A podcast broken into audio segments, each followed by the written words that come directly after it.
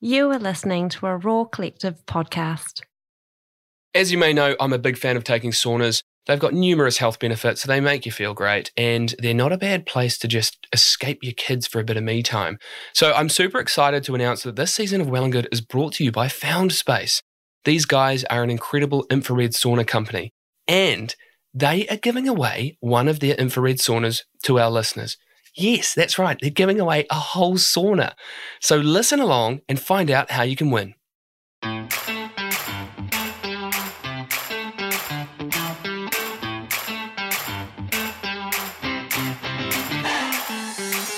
Alrighty, okay. So today's conversation was um, was a bloody good one. Dr. Sarah Lazar or Sarah Lazar. I asked her at the start of this conversation, is it Sarah or Sarah? And she said it doesn't matter. And I think she was actually just getting confused with my accent. But anyway, I went with Sarah and she responded to it. So that's what I'm going to call her.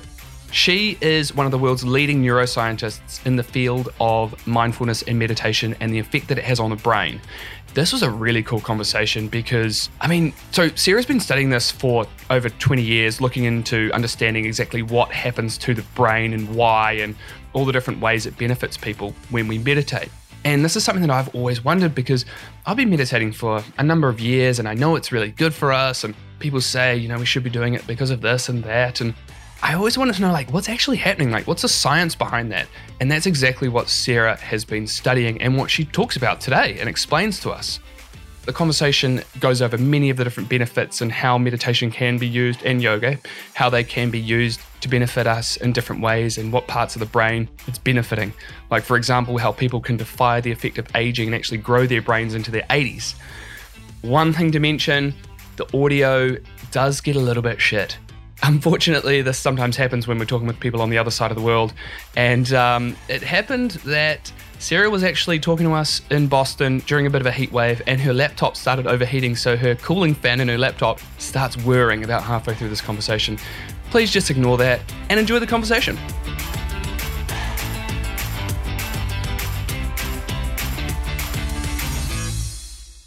I'm keen to know what is the weirdest or most interesting thing that you have done for the benefit of your health, be it for your physical health or for your mental health?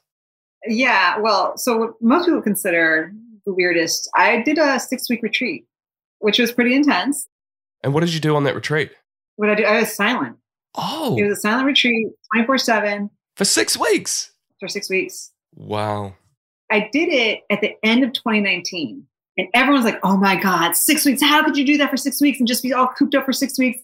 And then, of course, right after that was the lockdown. And six weeks into the lockdown, I was like, see, it's going by so fast. I just don't notice it. You know, and so it was, it was pretty intense, though. It was a momentous occasion in my life. Wow. I mean, I've heard of 11 days or two weeks of silent retreats, but six weeks is pretty amazing. I know a lot of people who are just doing like the 11 day kind of thing. I think it's like day two and then day six or something. That's when people will will drop out if they're going to drop out it's incredibly tough. How did you cope with that? Yeah, no, so I started off with 10 day retreats, 11 day retreats. You know, the first two were just like, oh my God, you know, thank God that's over. But then after I did like three or four of them, I started feeling like I was just starting to really settle and get cooking. And oh, the retreat was over. So then I did a couple of two week retreats.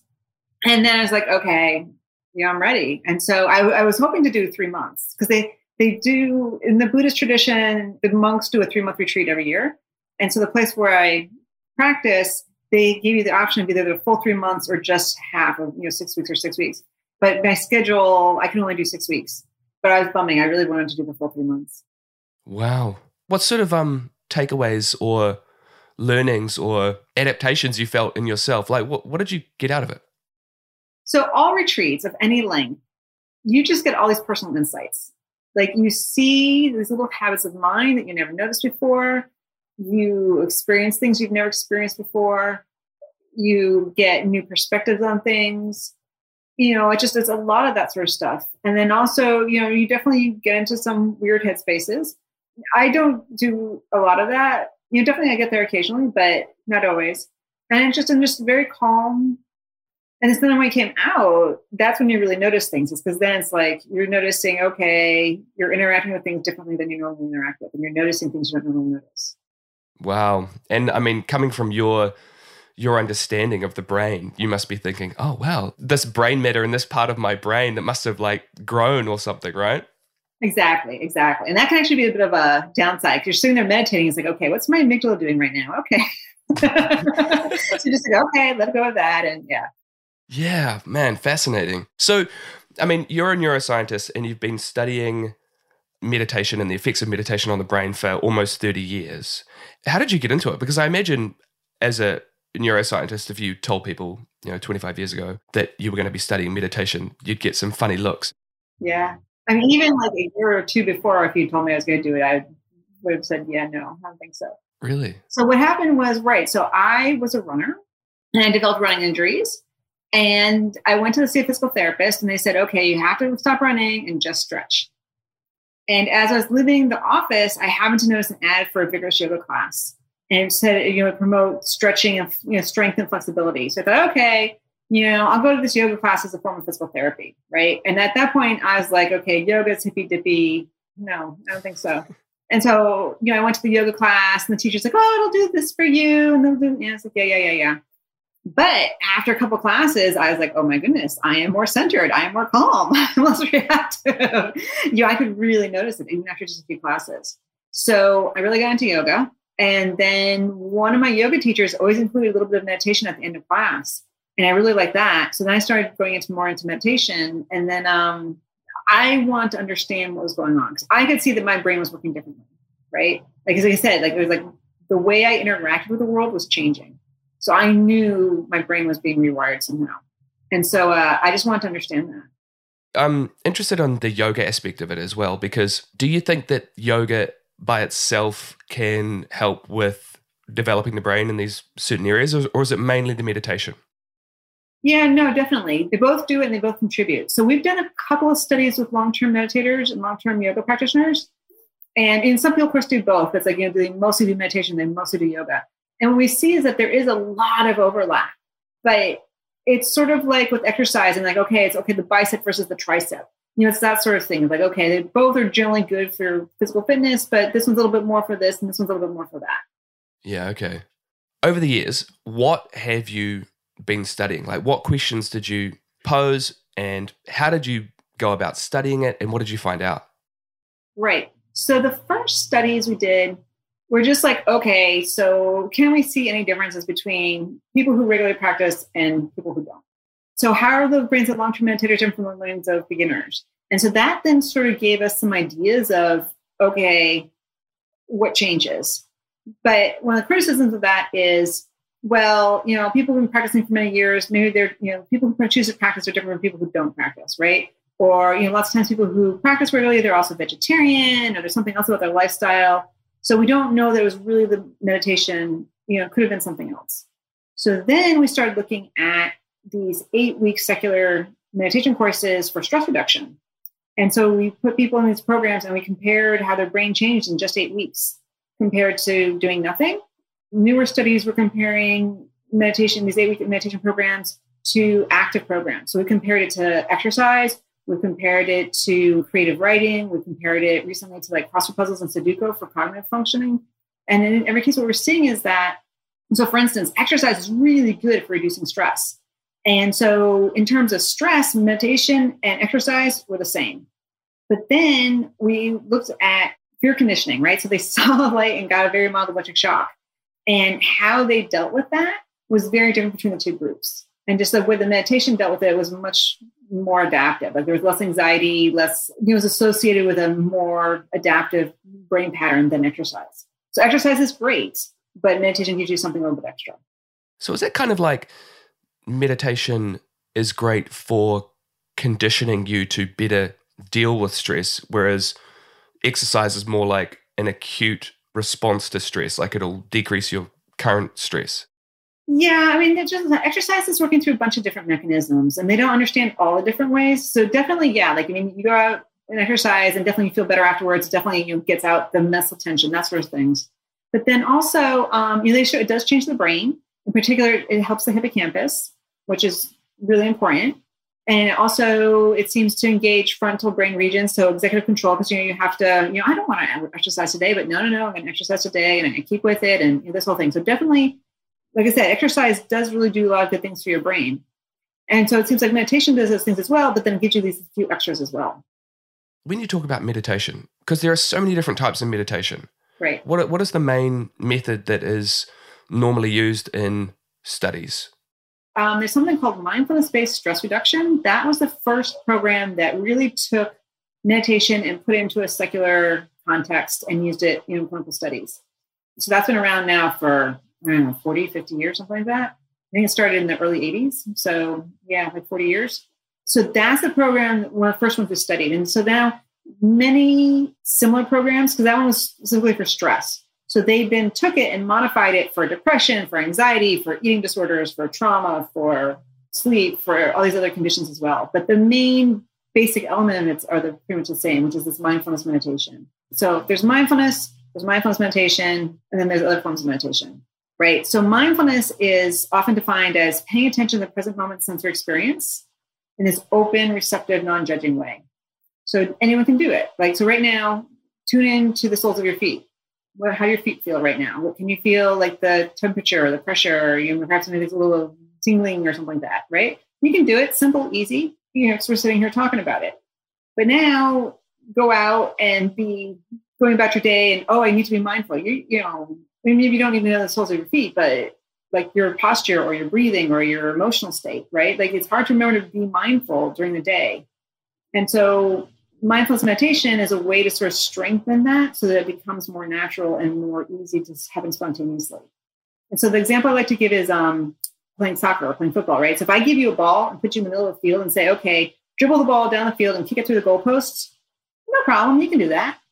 But now put you in the field, put a bunch of other professional football players on the field and say, okay, get the ball down the field. yeah, and that's going to happen, right? I mean, you're just going to lose it immediately, right? And this is why professional athletes practice, so that then they can just in the moment, doesn't matter if there's a, surrounded by people and everyone's coming at them, they can, you know, and maneuver and get through it. And so that's what the mindfulness practice does for you, is it's so that even when the boss is yelling at you and there's traffic and the kids are screaming, it's like, okay, and you have the mindfulness and it's there and you got it you know, so you can then use it to navigate these difficult situations. So mindfulness is essentially just focusing on the present moment and because I guess like our mind is so often either in the past or in the future and then that causes doubt and worry and all these things. So you use techniques like focusing on different say parts of your body, different sensations to bring yourself into that present moment and then through doing that you're essentially training those parts of your brain to be stronger and better at doing that when you're not consciously trying to be mindful. Right, exactly. So then you're sitting here, you know, I'm aware that I'm talking to you. I'm also aware of my posture and aware of, you know, you know, aches and pains and stuff like that. And so then that's the thing, because the idea is that the body has lots of information in it. You know, so if I'm starting to tense up, it's like, okay, I'm starting to, you know, tense up. You know, so it's like, um, you know, the classic example I like to give is, uh, you know, the I'm not angry. It's like, oh, yeah, right? you know, and they're completely, you know, I know people who will say that and they're completely unaware that, okay, no, that, you know, and so it's like, okay, they're starting to tense up. It's like, okay, I'm starting to tense up. I'm starting to get angry or I'm starting to get, you know, upset. Okay, let's breathe and, you know, bring it down before it gets into full blown. Right. And not always, but it helps with that. Okay. So are there different forms of meditation that are also used in any of the, the studies? I mean, like, I'm coming from a perspective of someone who has, I've tried a few different types of meditation. I've tried a bit of mindfulness meditation, uh, some Metta Bhavana Buddhist meditation, and I now predominantly practice Vedic meditation. And I definitely felt different benefits from the different forms. I'm really interested to know are different types of meditation, are they better at training your brain in certain areas to elicit different responses and what sort of studies have been done around that? Yeah uh, we've done a little bit not a lot but definitely and again it's sort of like you know biceps versus triceps. Like so one study what we did because people went through a mindfulness course or they went through a relaxation course. In both cases they did a body scan. And so we had them do the body scan in the scanner. So it was identical. They were paying attention to their body.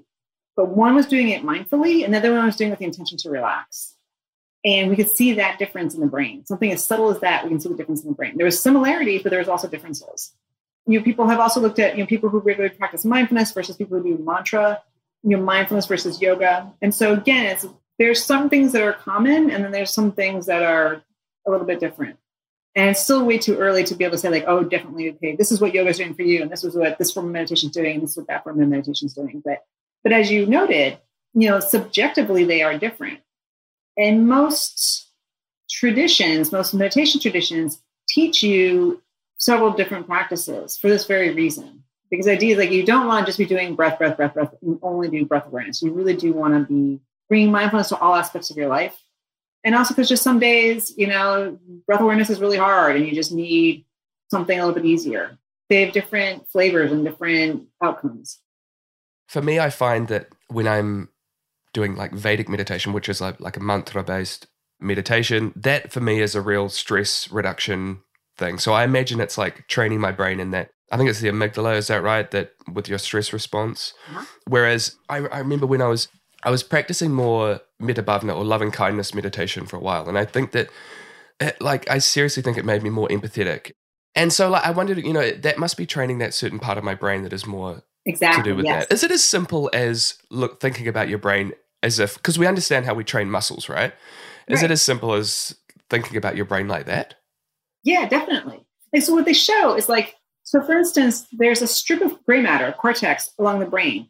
And it's like, okay, here's the face, here's the thumb, here's the forefinger, here's the your middle finger, you know, your fingers, and then here's your arm, and then here's your trunk, and then here's your leg, and then you know, and you really can they can show boom, boom, boom, boom, it just lines up perfectly.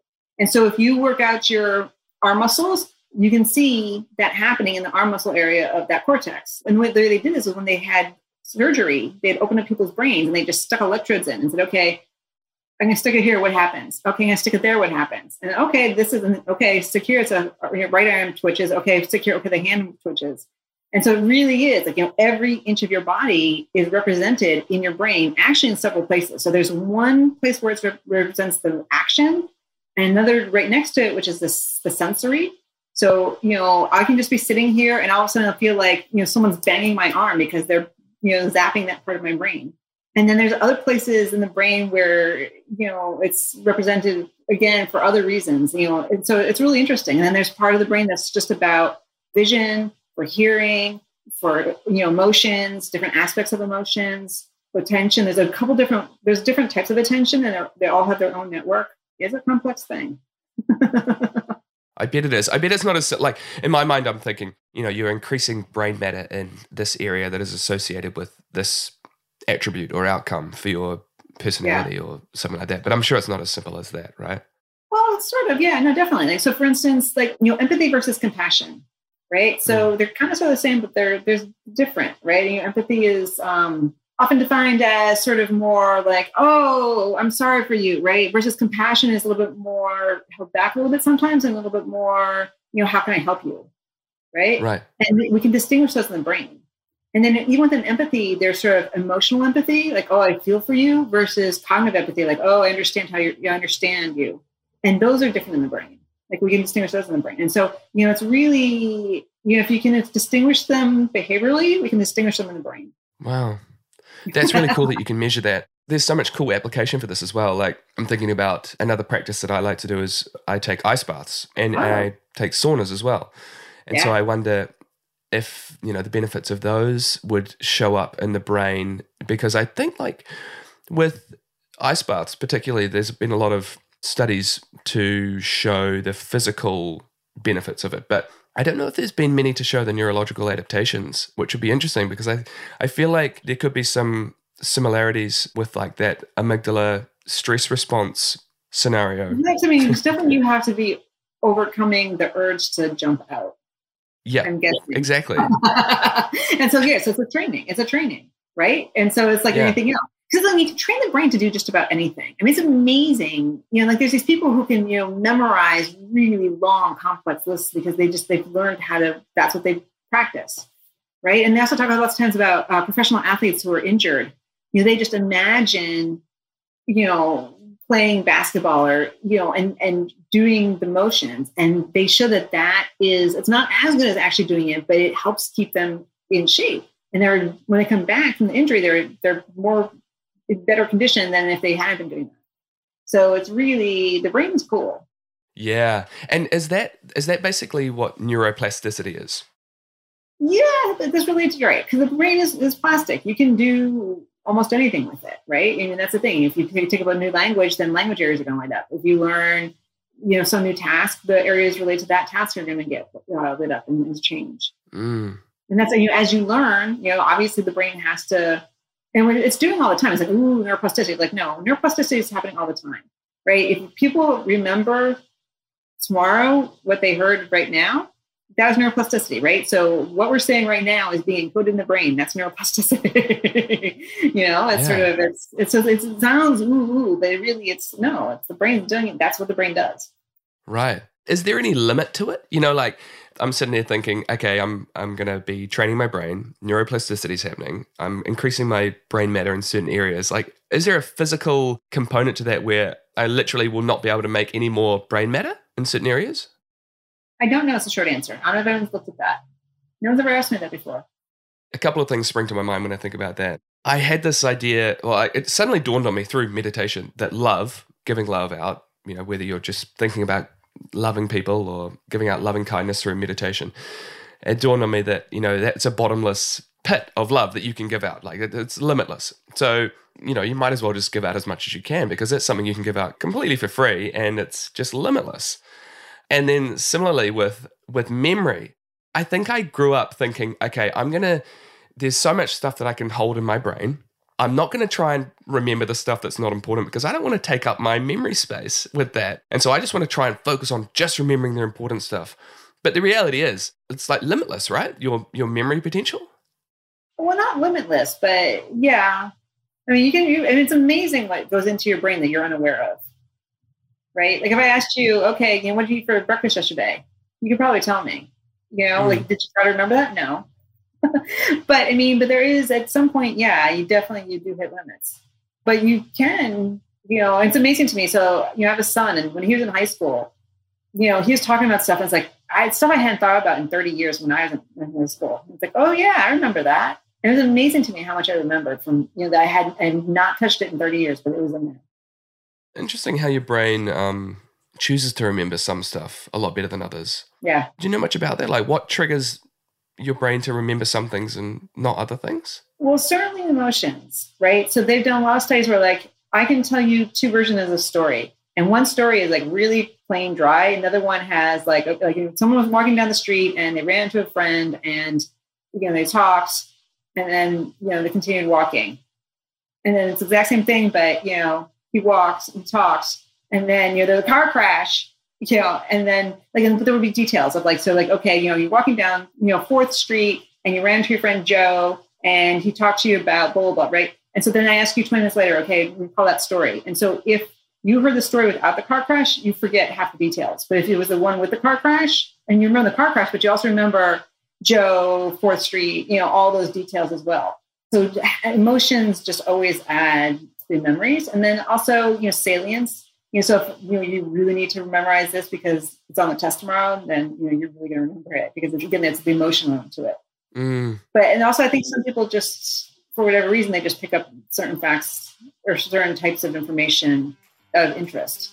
You know, people who are interested in meditation, they're going to remember this much better than people who are not interested in meditation. So, just cutting in here, I'm just going to share a little quick message from our sponsor, Found Space, and also fill you in on how you can win that sauna. Now, as a listener of Well and Good, you're probably someone who prioritizes your health and well being. Well, have you ever tried an infrared sauna before, or have you even considered having one in your own home? I have a sauna at my place, and it's been the best investment in my health. I seriously think it has been. Now, since 2008, Found Space has installed thousands of state of the art low EMF infrared saunas across Australia, and they now deliver and install anywhere in New Zealand. An infrared sauna is such a powerful health tool because it addresses multiple fundamental areas of your health in one session. They help you to de stress and sleep well, manage your weight, find relief from chronic pain, and recover efficiently from workouts, plus heaps more.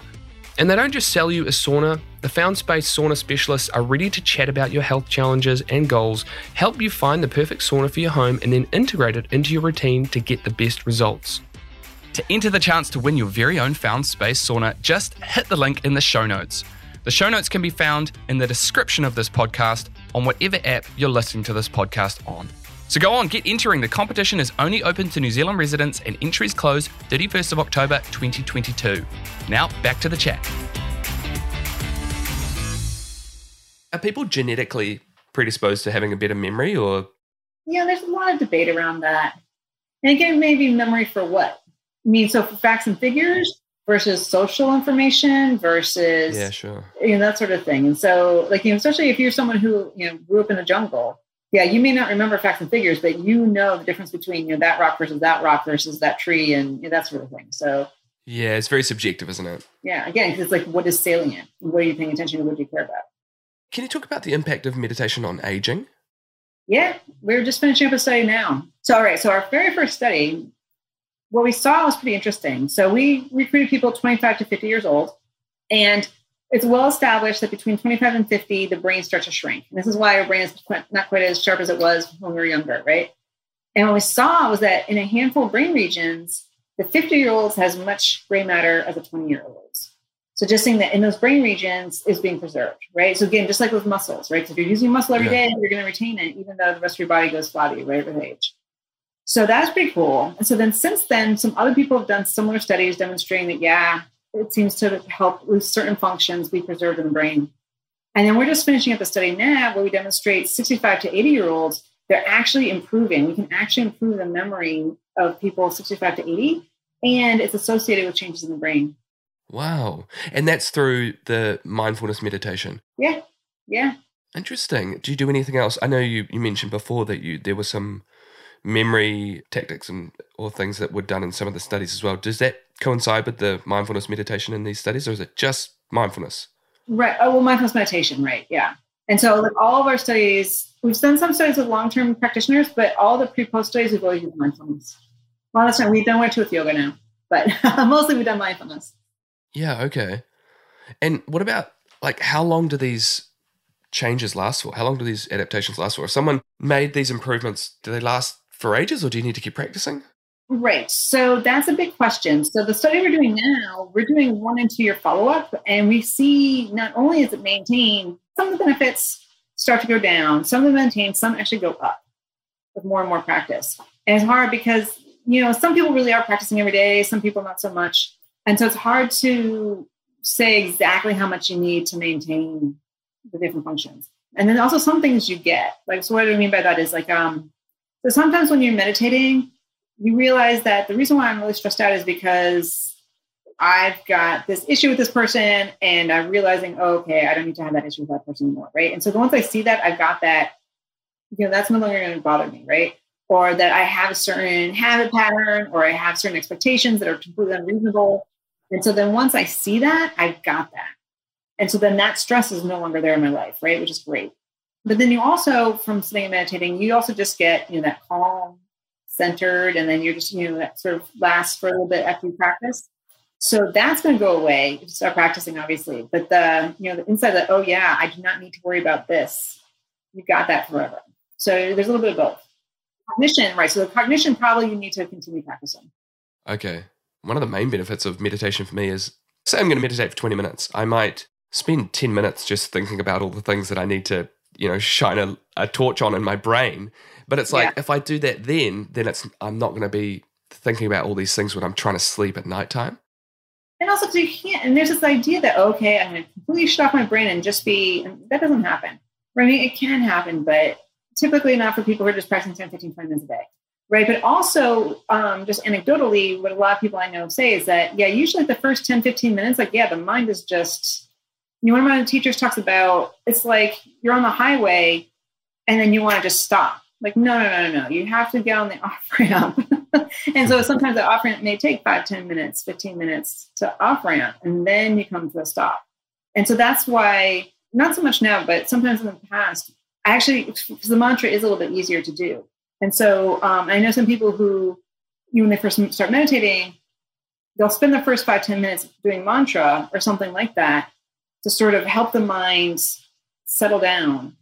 And then they can then shift into the mindfulness right? And so typically what I do is I tend to do a very active body scan, you know, sort of focus and calm my mind.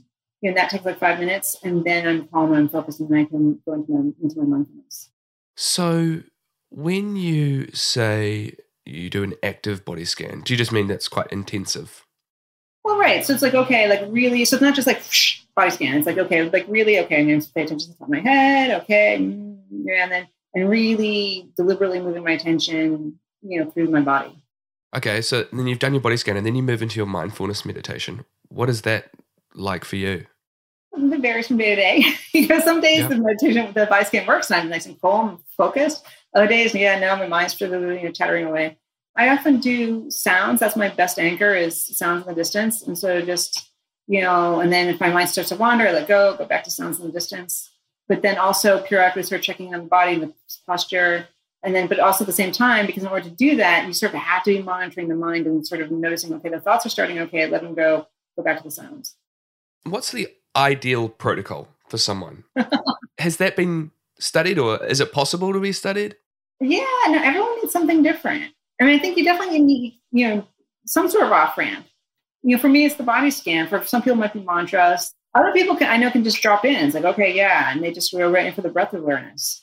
You know, some people, it's this whole long. Like I think in the Buddhist traditions, there's often like you recite at the beginning of the day. There's like a whole long thing that you recite, and it takes about 20, 30 minutes to go through the whole recitation. And you always do that first, and then you go into the meditation. And so if you're setting the intention and you're honoring the Buddha and this whole thing. When I'm on retreat, sometimes I'll do that. You know, it does. It sort of helps, again, sort of break up the normal thoughts, let all that go. Okay. What about like the ideal amount of time? You know, people talk about twice a day for 20 minutes is like brilliant if you can manage to do that.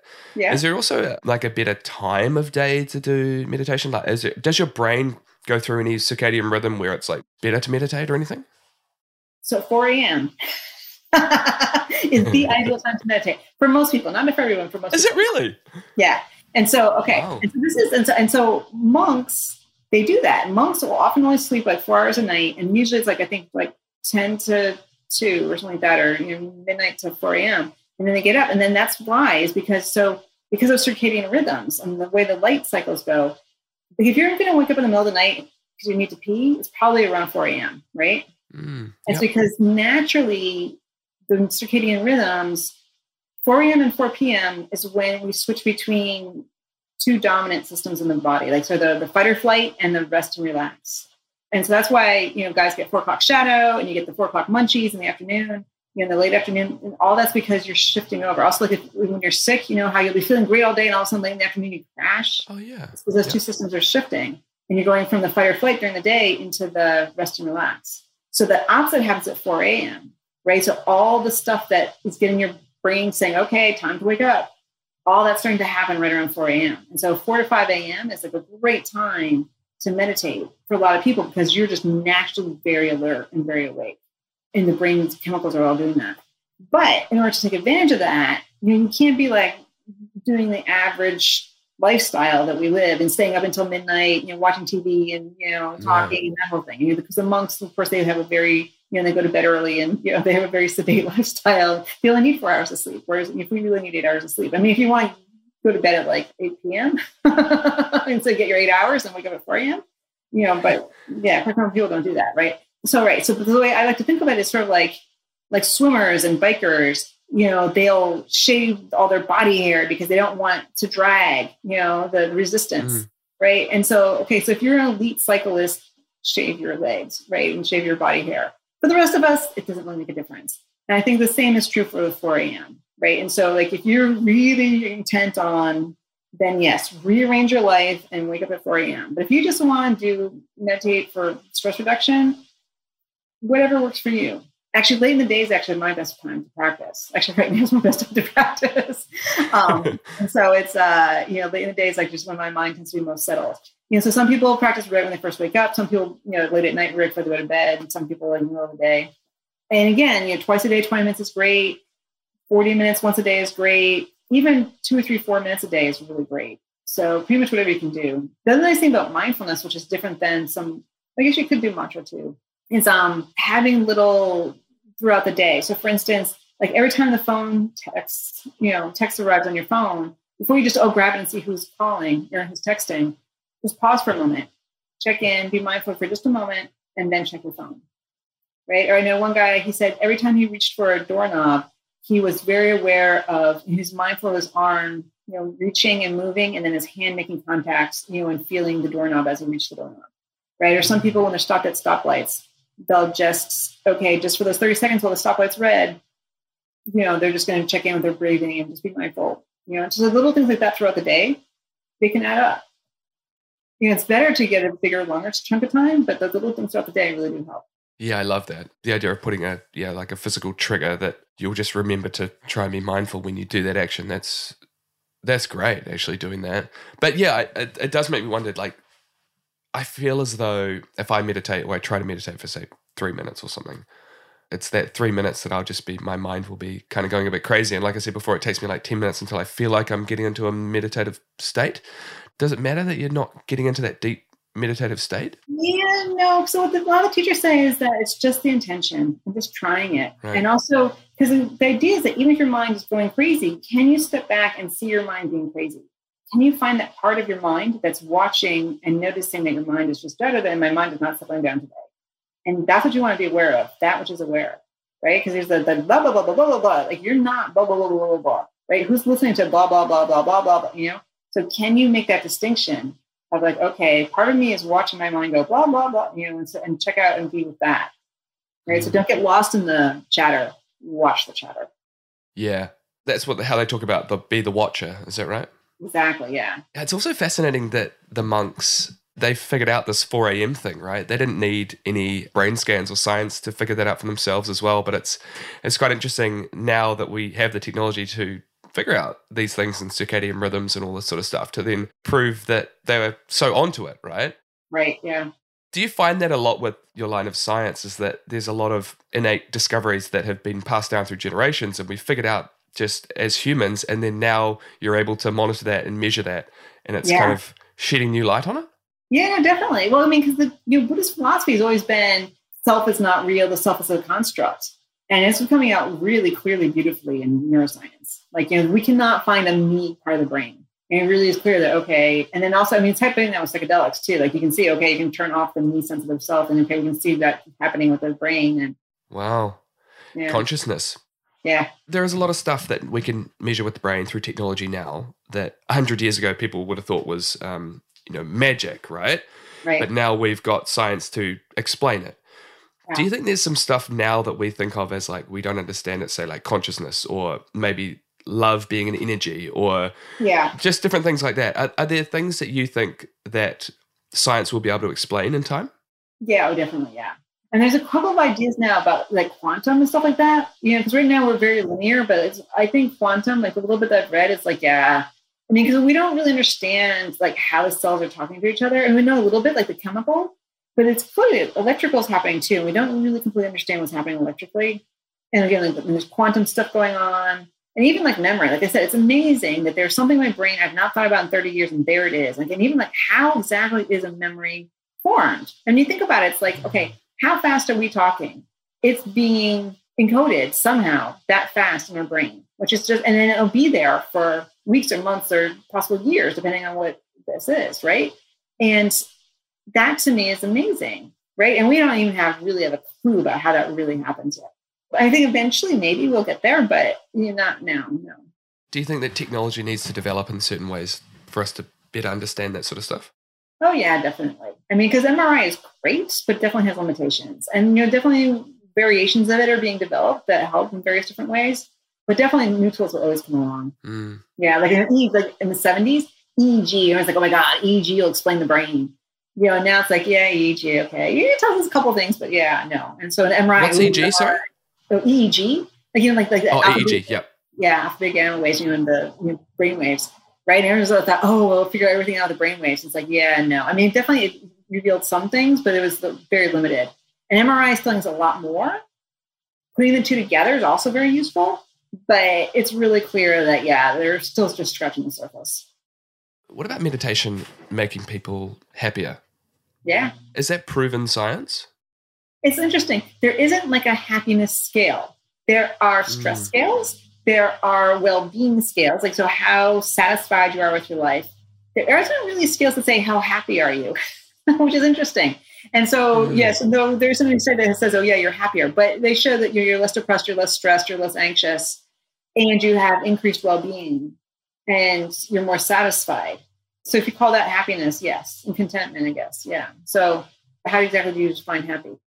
Exactly. A lot of the time when I have felt happiest, I have been present.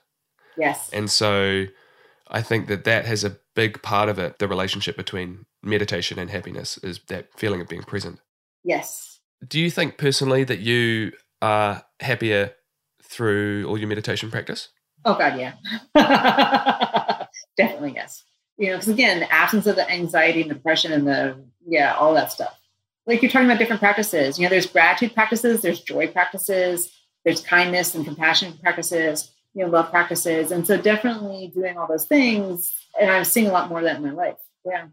You just touched on like depression and, and anxiety. I know there's some stuff that's been done. I don't know if you have done some studies on this as well, um, to do with using meditation to treat certain conditions like anxiety and depression and yeah yeah no definitely done some of that so for instance uh, the amygdala like with anxiety so the amygdala is the main fight or flight part of the brain and in the first study, what we showed is that changes in the amygdala correlated with changes in stress. The more stress reduction people reported, the smaller the amygdala became.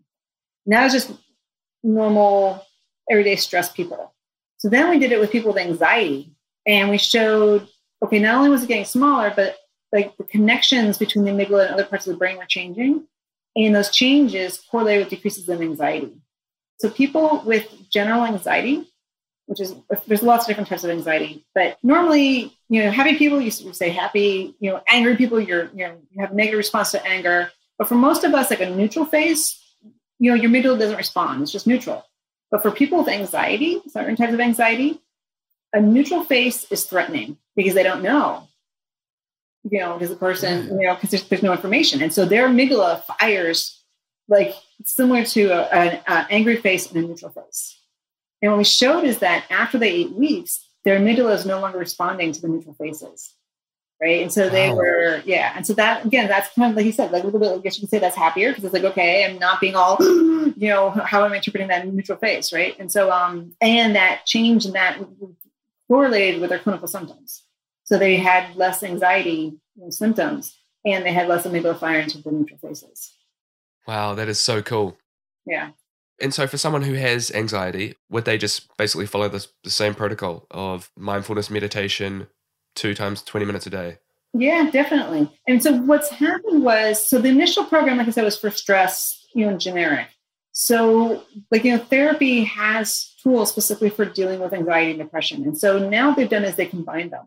And so you can take programs that you get sort of the standard psychotherapy tools for anxiety or depression and you could pair it with meditation. So you're getting meditation and standard psychotherapy tools, and those those are more effective than just meditating. I mean, definitely you get mm. some benefit from meditating, but you get the extra from the from the therapy. Okay, yeah. Say someone wanted to start meditating because they've heard about all the benefits and they've listened to you talk and stuff. What would you say to them? Like, how, where's a good place to start? Should they people start with an app? What's the best way? I think you know, again, it's one of those. It's a personal preference. It's sort of like if you want to start exercising. You know, where do you start exercising? Well, you know, what do you like? I definitely recommend, you know, trying a couple different types because some people love mantra. Some people really dislike mantra. Some people really love the breath awareness. Some people don't. Some people love yoga or Tai Chi. You know, and I think especially if you're just going for stress reduction, it's all good. You know, whatever you like is good. I think apps and whatnot, they're fine for getting started. But if you really, you know, want to do it, I really recommend going to a teacher, you know, working with a live teacher you know, at least once a week going and having a live class because you can ask questions. So it's really hard with meditation. Like, I'm not doing it right. It's not working. And then the teachers can sort of say, oh, yeah, no, you know, and sort of guide you a bit. Or you think, okay, I'm having this weird experience. And teacher's like, no, no, that's totally normal. That's fine. Here, pay attention to this. So it's good to have someone you can actually talk to. So I really recommend having a teacher of some sort. But then the apps are great to sort of support daily practice. Yeah, you mentioned meditating in groups. I mean, I feel that my meditation, if I meditate in a group, is a deeper meditation. Like, is there any substance to that? Like, is that an actual thing? So many people report it, and there's not been any real data on it. But yeah, no, it's definitely it's a known phenomenon that everyone feels better that when they're in a group. It's not really clear why. It's one of those things that we just can't explain now, but maybe one day we will. Yes, exactly. So, in this field, what are you excited about the most? Like some of the questions that you have that you're hoping to get answered? Yeah. So right now, like I said, most of our research has been eight weeks. But of course, for a lot of us, we practice way more than eight weeks. And so the question is okay, what happens after those first eight weeks? And can we start to document, okay, what happens after a year of practice, two years of practice, three years of practice, and sort of ongoing changes? Because again, it's sort of, you know, what I find and, you know, a lot of people report is that it keeps evolving, keeps changing. And so can we start to document some of that and try to figure out what's going on? Yeah, it's a fascinating area.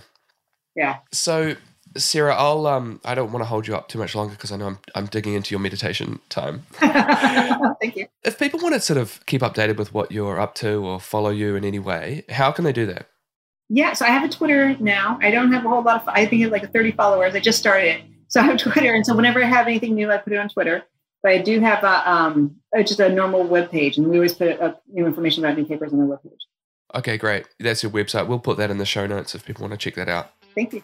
Oh, well, hey, thank you so much, Sarah. I really appreciate the chat today. This is fun. Oh, one last question before you go. What did you think of the podcast? Did you like it? Because if you did, then please rate it and review it and share it and tell people about it. Tell your mum, tell your dad, tell some random guy down the road. It really does make a big difference and it helps us to keep creating this podcast and sharing this awesome information with you for free. This show is brought to you by Raw Collective, the podcast company behind the creation of this show. You will find all updates on the Raw Collective Instagram as well as on the website rawcollective.co. Now get out of here, go have a good day. Get out of here. Bye.